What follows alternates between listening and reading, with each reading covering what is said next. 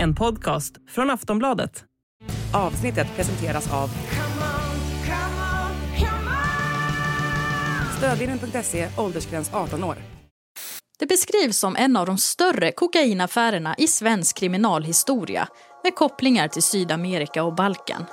Nu tror sig polisen ha närmat sig toppen av det internationella drognätverket.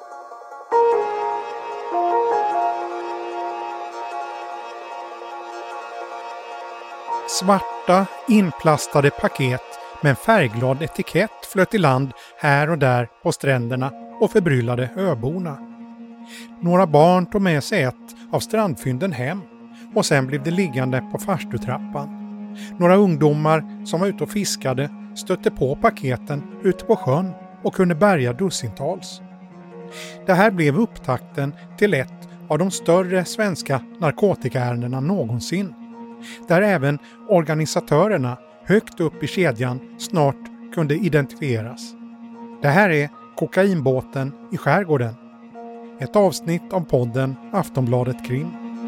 Jag heter Anders Johansson.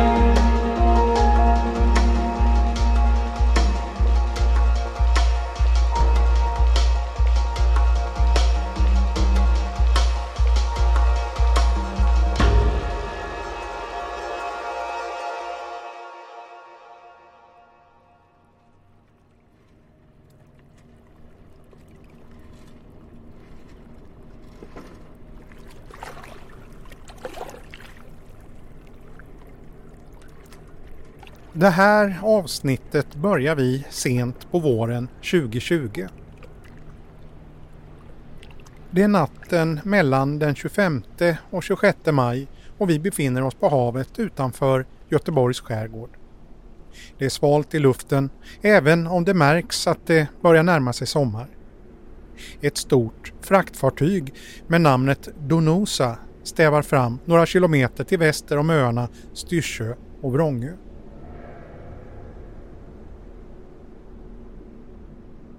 Fartyget har gått hela vägen från Santos i Brasilien. Slutstationen är Gdansk i Polen. Men strax före tio tycks fartyget göra en avstickare efter att ha passerat Skagen. Istället för att följa den till synes naturliga rutten söderut viker det av inåt mot land. Ända sedan fartyget lämnade Brasilien några veckor tidigare har det tuffat på. Inte någon gång på vägen har fartyget stannat eller lagt till. Stora fraktfartyg gör sällan det om det inte finns en god anledning eftersom det kostar pengar för rederierna. Men här gör de ett stopp. Ett oannonserat stopp.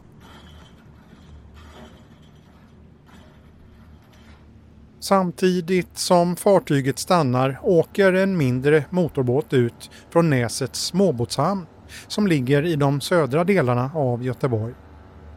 Motorbåten är vit med ett blått streck på sidan och har ett vitt kapell. Båten tros ta sikte mot fartyget som nyss ankrat ute på havet. Sen går det några timmar innan samma motorbåt är på väg tillbaka mot land igen. Men istället för att lägga till i näset går den mot Malviks småbåtshamn som ligger ännu en bit söderut. Sen är natten över. På ytan är det hela odramatiskt. Och allt detta skulle ha kunnat passera helt obemärkt förbi om det inte var för det som händer dagen efter. Alltså den 26 maj. Då ger sig nämligen tre killar ut för att fiska makrill. Det är vindstilla, sol och blå himmel. Drygt en kilometer från land ser de något som flyter i vattnet. De tar sig närmare och ser att det är ett svart paket med en rödgul logga på. Sen ser de ett paket till och ett till och ytterligare ett till.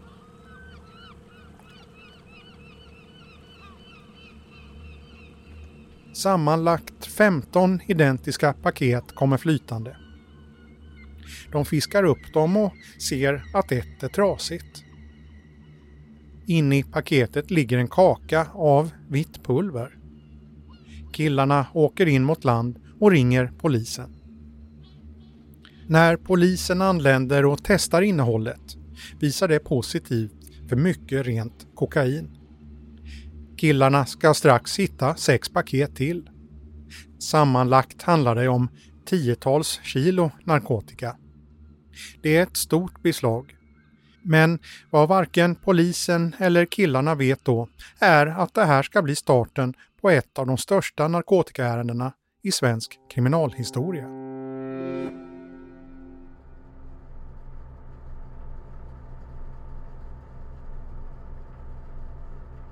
Vi är ombord på en färja på väg ut till Göteborgs yttre södra skärgård.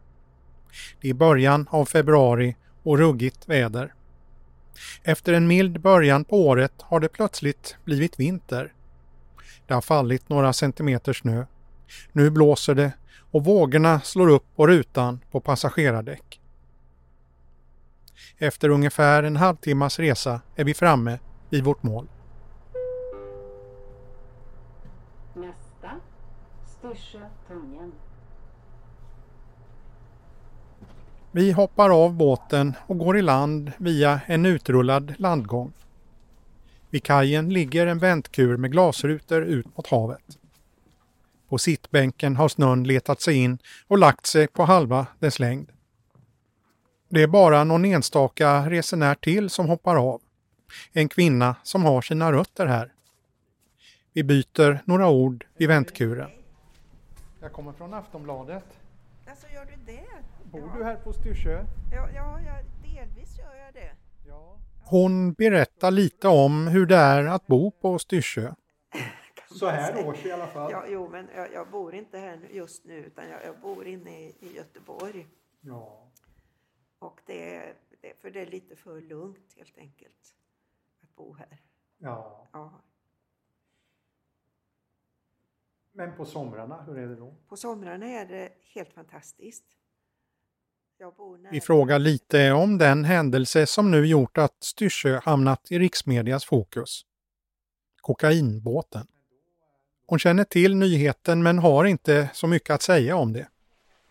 Men några minuter senare dyker det upp nya resande på väg in till stan som är mer bekanta med fallet. Ursäkta, bor du här på Styrsö? Ja, jag bor här på Styrsö. Ja, jag kommer från Aftonbladet. Jaha du, ja ja. Eh, Vad gör du här? Eller på så här, vad är det som intresserar Aftonbladet eller läsarna? Det kommer att bli en rättegång nu snart. Ett av de allra största knarkärendena Ja! i Sverige. Det läste jag. Den flöt i land här. Flöt i land. Ja, just det. Men Precis, eh, det ja. är väl inte första gången som det är smuggel här ute på öarna om man läser historia va? Nej, det kanske det inte är. Det vet nog Det du var ju bättre än jag. sprit och smuggel och sånt eh, för länge sedan. Ja. När vi pratar ansluter fler till samtalet. Det hela verkar engagerat. kilo misstänker man. Ja, Kokain. ja. Men var, var det inte i, nej, alltså, inte sjöräddningen, vad kallas det? Kustbevakningen. Har inte de dragit ner på kustbevakningen? Ja, jag har för mig det. Hade det Ja, funnits? ja, nej, jag, Så jag, det från Aftonbladet. ja, ja visst, då- visst. De bara det här, eh, paketet, heroin- 400 kilo, låt säga att det kostar någonstans mellan 900 och 1000 kronor per kilo. 400 kilo. Det är ju kom 400 det- miljoner. Bara den det kommer då bli den största, största rättegången i Sverige. Vi pratar på. Någon berättar om en kvinna som bott på ön som kallades för smuggeldrottning. Men det var i mitten av 1800-talet. Skämten haglar och det märks att vi är i Göteborg. Men så, efter några minuters samtal ansluter en man som verkar vilja anlägga en lite allvarligare ton. När det gäller ju glömma geografin idag. Det är ju, det är inte längre bort än en mobiltelefon. Det är ju så det är. Ja, det, så, Precis. så är det bara. Och Ja. så, så det är det här med jag bor där eller här, det spelar ingen roll. Och kunna skydda sina barn genom att flytta ut i obygden, ja det, närmsta brevlåda hem till dig. Bingo. TikTok. Precis. Och det måste alla förstå. Alla föräldrar måste förstå det. Och hittar man någonting där det står tramadol i ungarnas väskor eller sådär så ska man bara skicka in dem för avgiftning. Det är så är det. Det vet jag. Tack ska ni ha.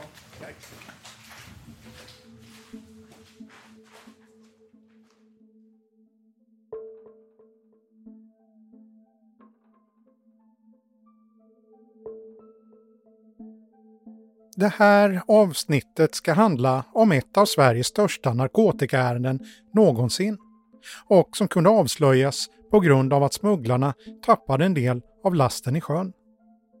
De dyrbara inplastade paketen seglade iväg nästan som barkbåtar och hittades av uppmärksamma öbor. Allt börjar den där majkvällen år 2020. För våran del så dök det egentligen upp när vi fick samtal in från öar utanför Göteborg där allmänheten hade hittat då eh, stora mängder kokain som hade flyttit i land. Och så det kom till våran kännedom från början. Det här är Johan Ekström vid polisens spaningssektion i Storgöteborg som arbetat med det här fallet. Och precis som han säger så börjar allting med de flytande paketen utanför Styrsö. Fynden görs lite överallt. Det var flera stycken eh, olika personer ur allmänheten. Eh, Några grabbar som var ute och fiskade som hittade kokain. Det var ett äldre par som hittade lite grann och det var flera personer som på olika ställen som hittade det här. När det då flöt i land eh, en kilos ser ut som tegelstenspaket som de beskriver det. Och vissa såg att det var pulver i den. Då ringde de polisen som fick åka dit och hämta det. Allt som allt handlar om mycket stora mängder kokain. Totalt sett så var det 24 kilo kokain som flöt i land och det är ju enorma mängder med tanke på att grovt brott ligger på 100 gram. Eftersom det rör sig om så stora mängder narkotika och det är oklart vem som ligger bakom hamnar ärendet hos spaningsenheten. Men vad är egentligen förklaringen till att det plötsligt flyter i land stora mängder kokain? Ja, man tänkte väl initialt att det här är någonting som har gått snett vid någon form av avlastning utan det flyter ju inte i land av en slump de här mängderna.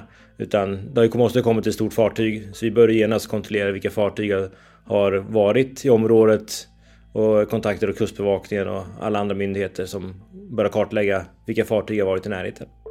I kontakten med de andra myndigheterna isolerar polisen tidigt ett misstänkt fartyg. Dess AIS-sändare, som visar den exakta rutten på sjökortet, blir en av ledtrådarna. Det kom ett fartyg, fick vi reda på lite längre fram, som kom från eh, Sydamerika, som var på väg till Polen. Som vi då kan se har eh, med största sannolikhet varit involverade i det här. Tidigt i utredningen har polisen alltså hittat ett intressant spår. Pusselbit läggs till pusselbit och en bild börjar framträda av vad som hänt. Men avgörande detaljer saknas. Men sen händer det.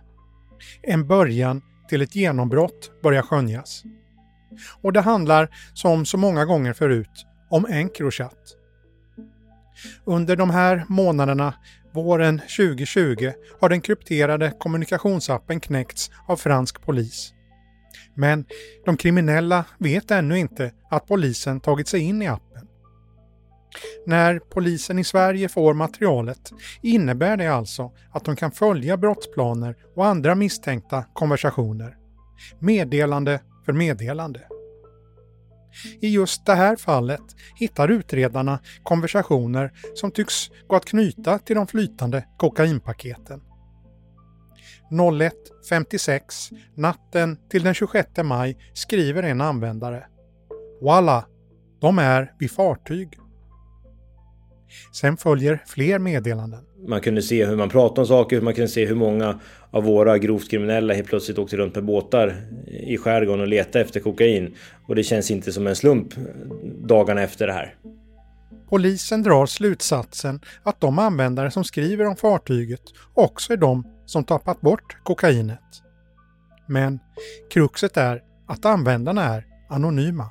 När vi fick det här till början, då såg vi i just alla de här chattarna vad som hade, hur det har gått till. Men de är anonyma när de skriver i de här chattarna. Det är ju bara ett, namn som de har.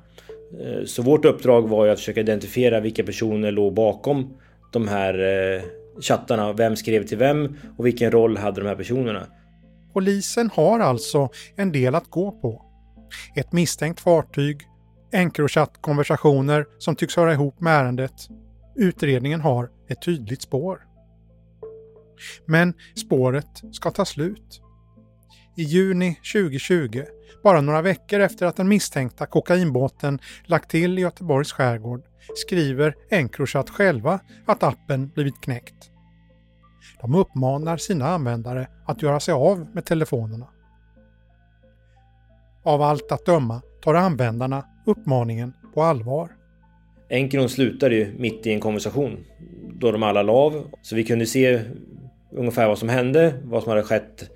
Men sen slutade det mitt i mening.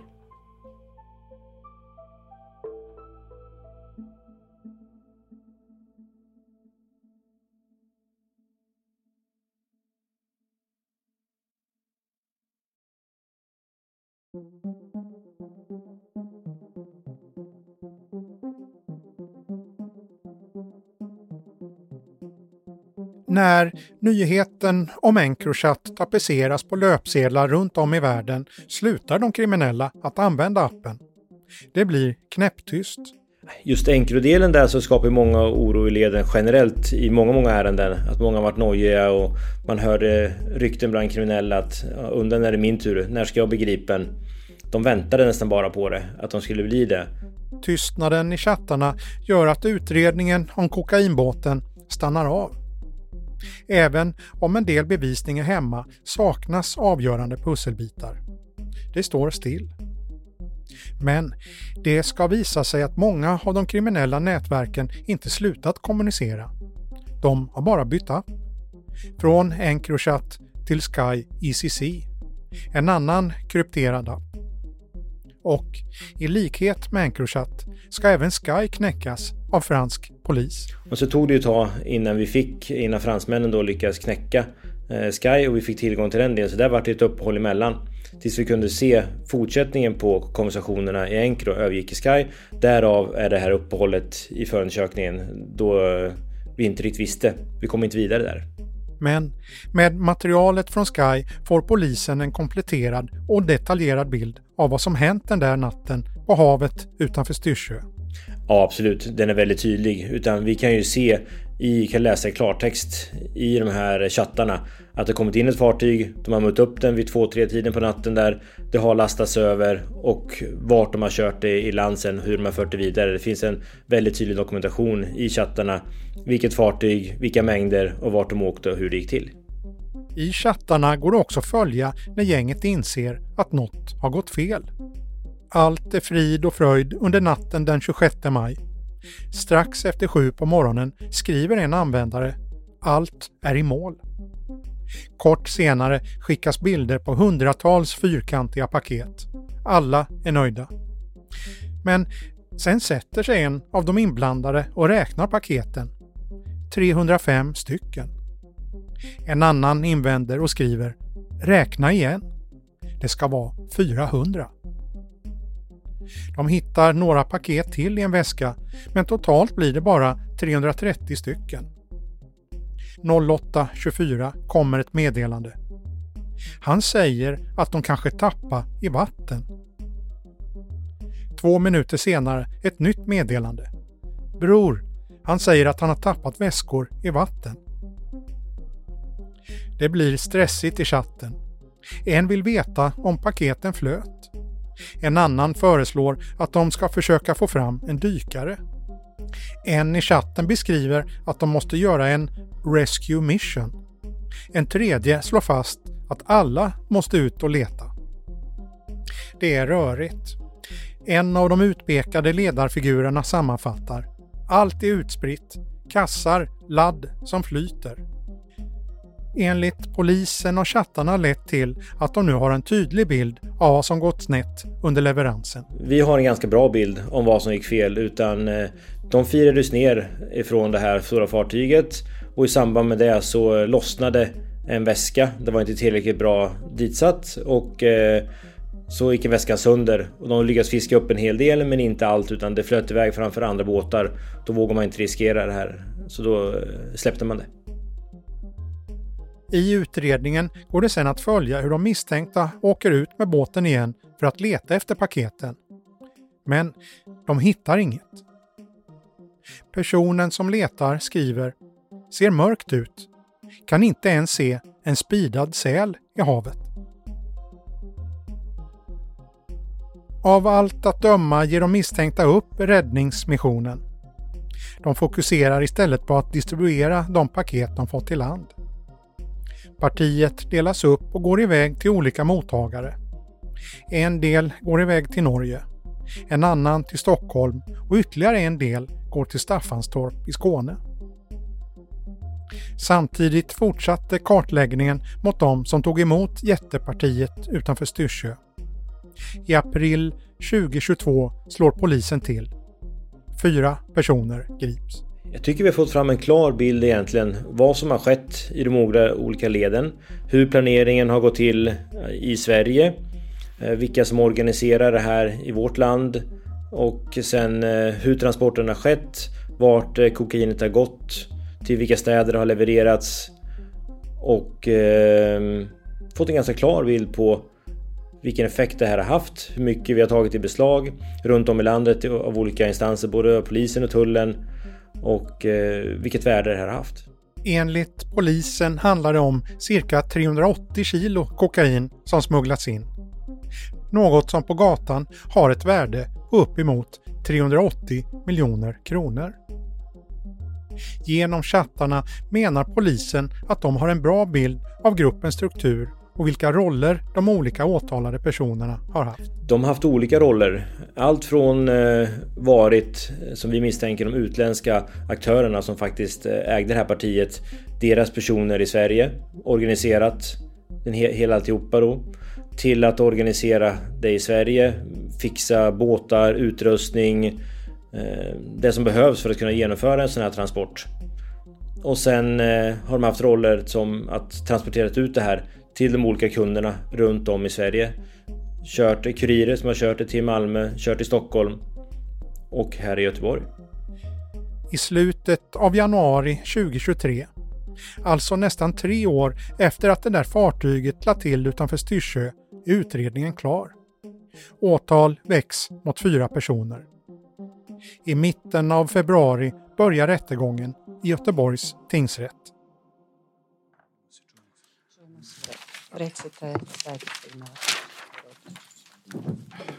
Så alla har funnit sina platser.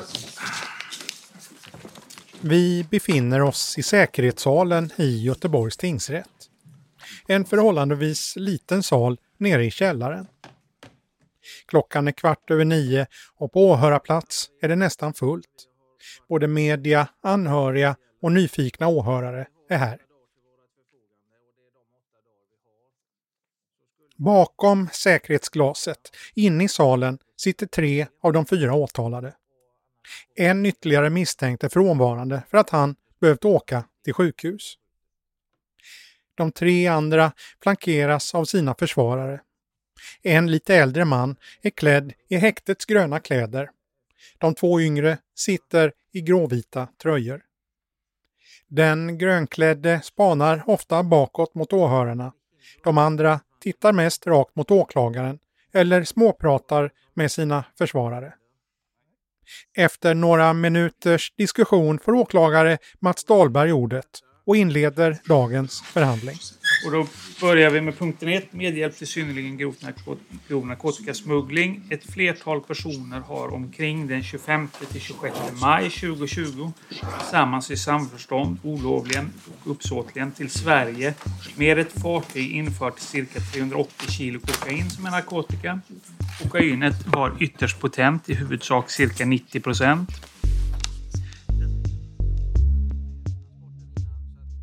Idag är åklagarens dag. Bevisningen i målet ska gås igenom steg för steg. En del känns igen från det vi berättat tidigare. Berättelsen om hur de misstänkta männen åker ut och möter fartyget. Lastar över flera hundra kilo kokain. Men tappar en del och åker sen tillbaka mot land. Vi återberättar inte allt en gång till men under förmiddagen får vi fler detaljer från utredningen. Vi kan till exempel i detalj följa de meddelanden som skickas under överlämningen av kokainet i skärgården. Meddelanden där de misstänkta så småningom skriver så mycket om sig själva och sänder sådana bilder att de snart kan identifieras. Åklagaren Mats Dahlberg läser ur konversationerna från den aktuella natten. Nu är vi framme. Vi har gått över till den 26 02.24. Det är natten och nu är den lilla båten som vi ser här, den är ute i närheten av fartyget, står och väntar. Och nu får man klartecken. Klartecknet kommer i form av flera meddelanden mellan de inblandade och en som tros befinna sig ombord på det stora fraktfartyget. Han kan köra fram. Vi knyter för att fira ner. Här, här är han. Eh, startarbroder. Det är då övriga inblandade och den här sju, som börjar på sju. Eh, det är en person på, ombord på båten. Fartyget. Svaret från den lilla båten kommer nästan direkt. Bror, vi är framme. Vi är under ankaret. Om vi är vid rätt fartyg, bror. Åklagaren läser också upp meddelanden som tycks komma från personen ombord på fartyget, som också styrker att något gått snett vid överlämningen. Dessa skickas ungefär en halvtimme senare. Strax efter tre-tiden, nästa jag tänkte läsa upp, då har, har det genomförts. Från en som sprack, men de har plockat upp allt. Eh, är allt OK där? Och vidare. Och den andra som sprack, tio stycken, ramlade ut i havet. Så som jag kunde se härifrån. Och så var det två som sprack väskorna. Åklagaren går också grundligt igenom vilka roller de olika misstänkta männen tros ha haft i operationen. Någon har agerat chaufför, en annan har stått för logistiken, en tredje har främst hanterat hämtningen av kokainet ute på fartyget. Den bevisning som läggs fram grundas främst på material från de krypterade mobilerna. Det handlar bland annat om brukaranalyser där man på olika sätt försöker identifiera de personer som gömmer sig bakom smeknamnen i chattarna. Målet för åklagaren är alltså att kunna visa kopplingar mellan saker som sägs i chattarna och saker som hänt i verkligheten. Ett exempel på det här är hur åklagaren knyter ett konto till den man som tros ha kört båten och hämtat kokainet. Knappt en vecka efter att kokainet ska ha lastats av skriver han i en av chattarna. Är ute och kör cross en stund nu i alla fall med solglasögon. Sen är det tyst i chatten några timmar innan han skriver igen. Jag ramlar med 450 sydde hakan och skrapmärken på armarna. Samt bror, jag kommer däcka. Varit på akuten hela dagen typ. Samma dag har en av de misstänkta männen åkt till en akutvårdscentral i Göteborgsområdet. Åklagaren läser ur journalen. I journalen står det att han har ramlat med motocross och sårskador på hakan samt multipla skrapsår. En av de åtgärder som görs är att sy åtta stygn på haken. Ett annat exempel gäller den misstänkte chauffören som ska ha kört vidare mindre delar av kokainlasten för försäljning på flera ställen i Sverige. Dagen då det stora partiet ska ha tagits i land skickar det kontot en bild på mängder med kokainpaket till en gruppchatt. I bakgrunden syns en bil. Och zoomar man in så ser man också ett registreringsnummer. Vid den här tillfällen så hade bror en Opel Vivaro med regnummer som börjar på de här siffrorna. Ja, enligt åklagaren syns en bil som tillhör en av de tilltalades bröder. På en annan bild som skickas från samma konto syns ett par skor som tycks tillhöra den som fotograferar. Även dessa återkommer senare i utredningen. Eh, ett fotografi taget på narkotikan av och han har samma typ av skor på sig när han grips sen ett mm, mm. långt senare. Under den här förmiddagen får också de misstänkta männen berätta hur de ställer sig till misstankarna. Två förnekar, en varken erkänner eller förnekar. Han menar att han inte har något minne av händelserna. Och sen händer något som sker förhållandevis sällan i mål som gäller den här typen av misstänkt organiserad brottslighet. En erkänner. Advokat Mattsson. Ja, eh, jag erkänner gärningarna. Och eh, han, eh, men han bestrider det utvidgade förverkandet och eh, han har ingen erinran mot bevisbeslaget. Det handlar om den lite äldre mannen i häktets gröna kläder. Varför han nu erkänner får vi inget svar på under dagen. I en paus säger hans advokat att det kommer framgå senare, men han vill inte föregå förhandlingen. Oavsett erkännandet är det värt att påpeka att de tilltalade ännu inte dömts och därför ska betraktas som oskyldiga. Rättegången kommer fortsätta en bit in i mars och en dom i målet är fortfarande många veckor bort.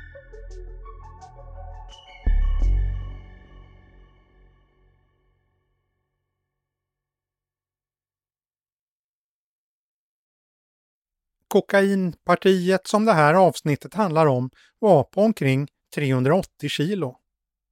Renhetsgraden låg på cirka 90 procent. När det säljs i sista ledet brukar renheten ligga på mellan 50 och 70 procent, men det förekommer ibland att det är betydligt mer utspätt än så. En del av kokainet har gått vidare till köpare, men polisen tog allt som allt 118 kilo i beslag. Hur stort är det här fallet egentligen? Vi hör Johan Ekström vid spaningssektionen igen. Det är ju ett väldigt stort fall. Utan beslaget i det här ärendet är bland de största som vi har haft. Och vi kan se även att det gick in väldigt stora mängder kokain i det här. Och, och polisen och tullen har gjort ett väldigt fina beslag i det här. Vilka är de avskräckande effekterna? Jag kan se att eh, personerna som har varit eller är misstänkta i det här ärendet och blivit dömda har ju fått väldigt kännbara straff. Som ligger runt 10 år för alla inblandade. Och jag tycker att det borde vara ett ganska avsträckande att, få, att räkna med. Håller du på med det här, då räknar man med att kunna få höga straff.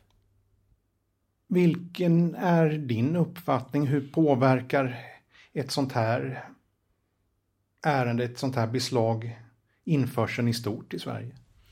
Man hoppas ju att de eh, kanske inte vågar använda som Sverige som landstigningsland nästa land utan de kanske väljer att gå till något annat land istället. För att de ska sluta leverera, det är otänkbart. Det är klart de kommer fortsätta pumpa in eh, kokain i landet. Så länge det finns en efterfrågan så kommer de fortsätta leverera. Det är för mycket pengar för det. Men man kan ju hoppas att de inte, att de funderar en extra gång innan de tar in det i Sverige. Med tanke på den, den framgång som svenskt rättsväsende har gjort i, i det här och många liknande ärenden tycker jag. Även om merparten av det stora partiet såldes vidare menar Johan Ekström att det är viktigt att polisen fortsätter slå mot knarksmugglarna och att det blir åtal och rättegång. Det är viktigt för det är mycket pengar vi pratar om. Jag menar de här 118 kilo vi har tagit det är ju otroligt många missbruksdoser som har förhindrats att komma ut på gatan. Och vi ser ju många andra ärenden vilken skada det har på familjer när det här når ut.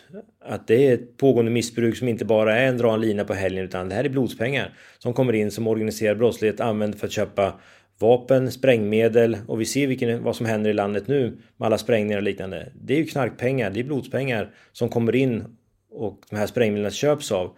Och i slutändan är det då allmänheten som bekostar och ger pengar till organiserad brottslighet så de kan fortsätta köpa handgranater vad skulle vilja säga till de som så att säga festknarkar, kanske köper kokain på helgen? Mm. För det första tror jag inte de förstår vad det är de ger sig in på.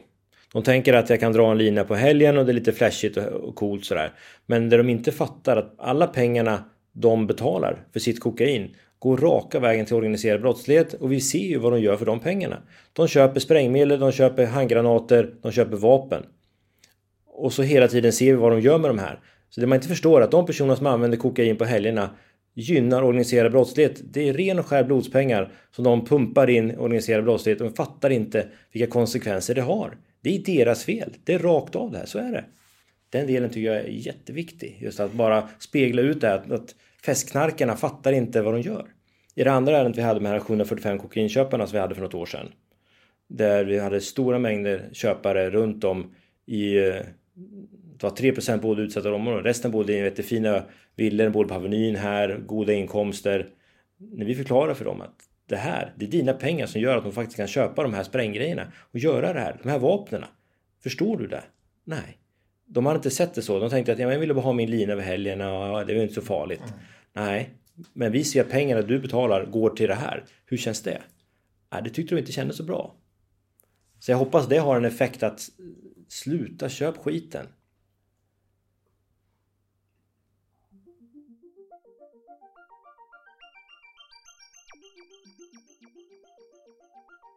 Det är partyknarkarna som göder de kriminella gängen, säger alltså poliser som jobbar med narkotikaärenden. Det är de, köparna, som behöver angripas om det ska bli någon minskning av skjutningarna och sprängningarna.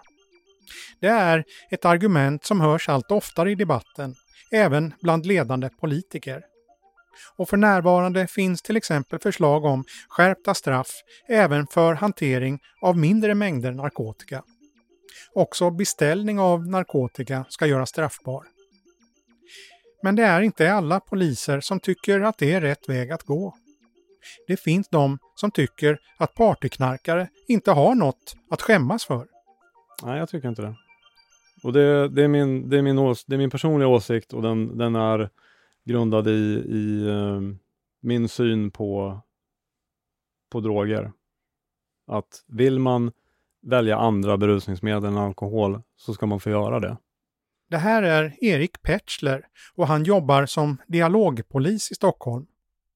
En av hans arbetsuppgifter är att vara närvarande vid polisinsatser i anslutning till demonstrationer av olika slag. Han är också en profilerad debattör och kallas ibland den drogliberala polisen.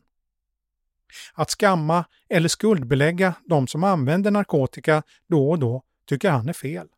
Jag tycker skam, skammen är fel ord, men jag tycker ansvaret istället borde ligga på, på lagstiftarna och de eh, organisationer som har fört oss hit. Det vill säga eh, de som har fött fram den här narkotikapolitiken och bestämt att vi ska ha ett totalförbud. Man behöver inte känna någon skam heller för att kanske ens pengar går vidare till gängen. Jag, jag lägger mig inte i hur människor eh, känner och tänker kring det. Det finns säkert de som, som använder kokain då och då och som ändå tycker att det känns förjävligt att det går till gäng. Sen finns det andra kanaler att köpa eh, dro illegala droger för som inte nödvändigtvis behöver gå direkt till gängen. Det finns andra vägar.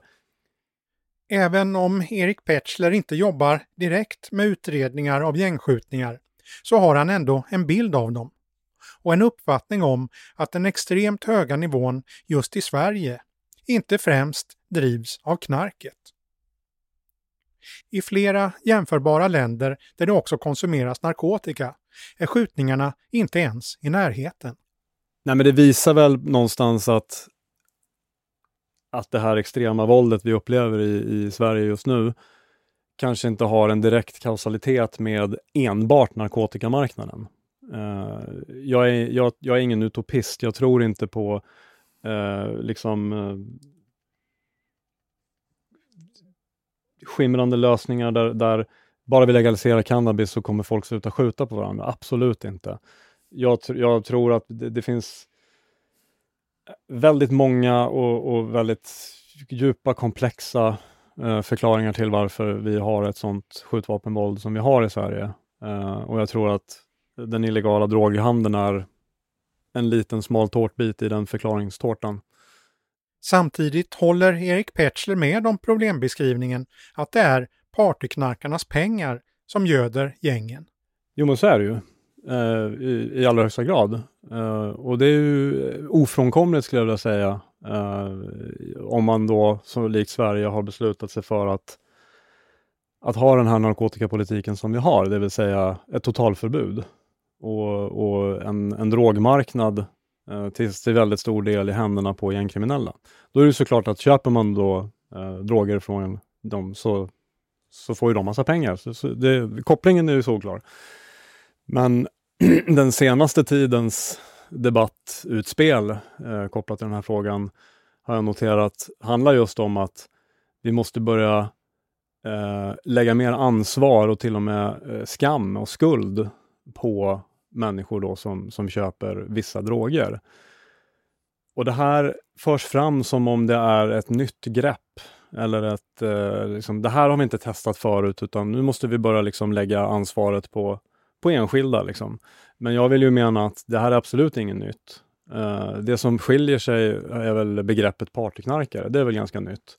Eh, men, men det är människor som använder andra berusningsmedel än, än alkohol. Uh, och, då, och det är ganska många människor som gör det. Um, och de allra flesta som gör det, vågar jag påstå, eh, gör det utan, utan vidare problem. Det vill säga man hamnar inte i ett riskbruk eller ett missbruk. Just det här avsnittet handlar som bekant om kokain. Men när narkotikafrågan diskuteras är det ofta cannabis som står i fokus. Att odla och använda cannabis blir lagligt i allt fler EU-länder. Malta har legaliserat, Luxemburg har ett lagförslag och diskussioner förs nu i Tyskland och Italien. Erik Petschler menar att det här även i Sverige kommer bli en fråga att ta ställning till inom en ganska snar framtid. Han ser framför sig en reglering snarare än ett totalförbud. Men är noga med att påpeka att det inte betyder att han tycker att allt ska släppas fritt.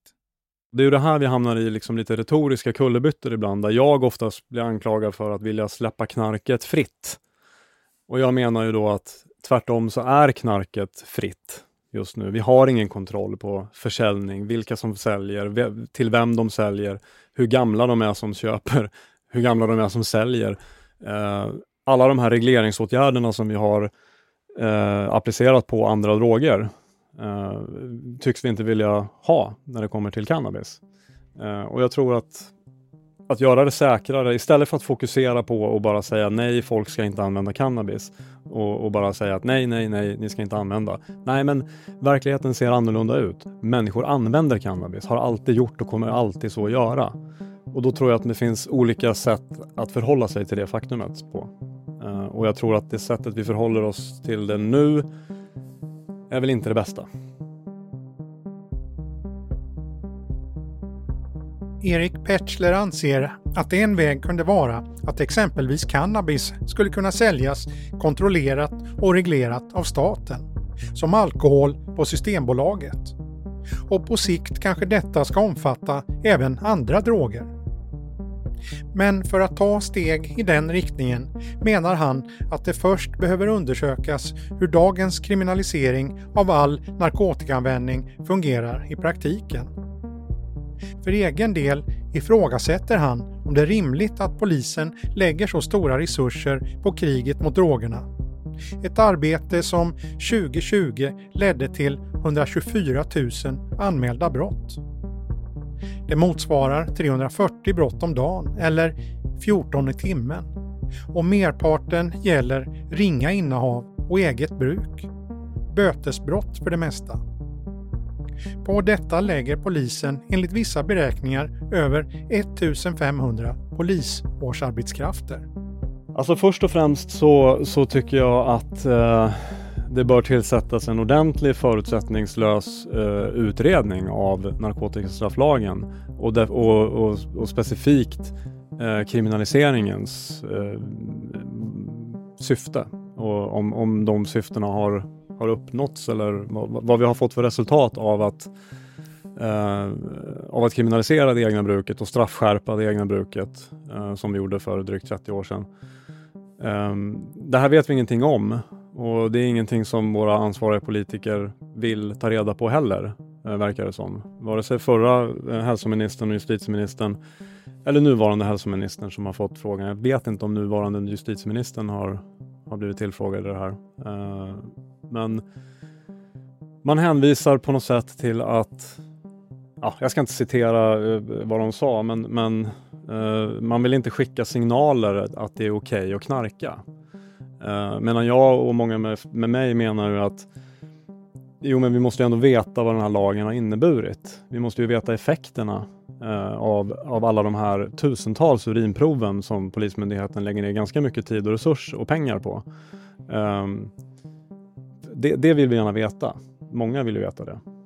Uh, så, så där ska vi börja tycker jag. Sen har jag mina egna eh, ja, men kalla det ideologiska eller filosofiska ställningstaganden i frågan där jag tycker att, som jag sa, eh, man ska inte straffas för sitt missbruk och man ska inte straffas heller för ett bruk som inte är, utgör några problem. Um, och sen tycker jag principiellt att det är dåligt, en dålig idé, tycks det vara, att eh, beväpnade kriminella gäng ska, ska ha liksom monopolet på de här varorna. Eh, det verkar inte fungera vare sig globalt eller i Sverige.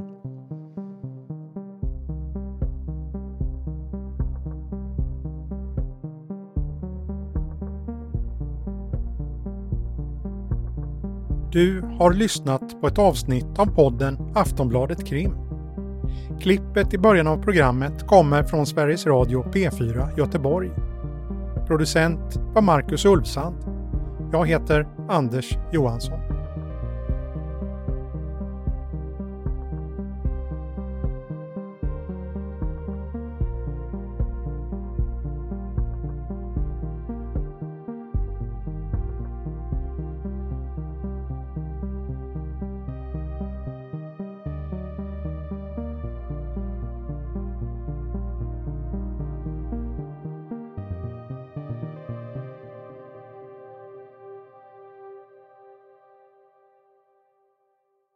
Du har lyssnat på en podcast från Aftonbladet.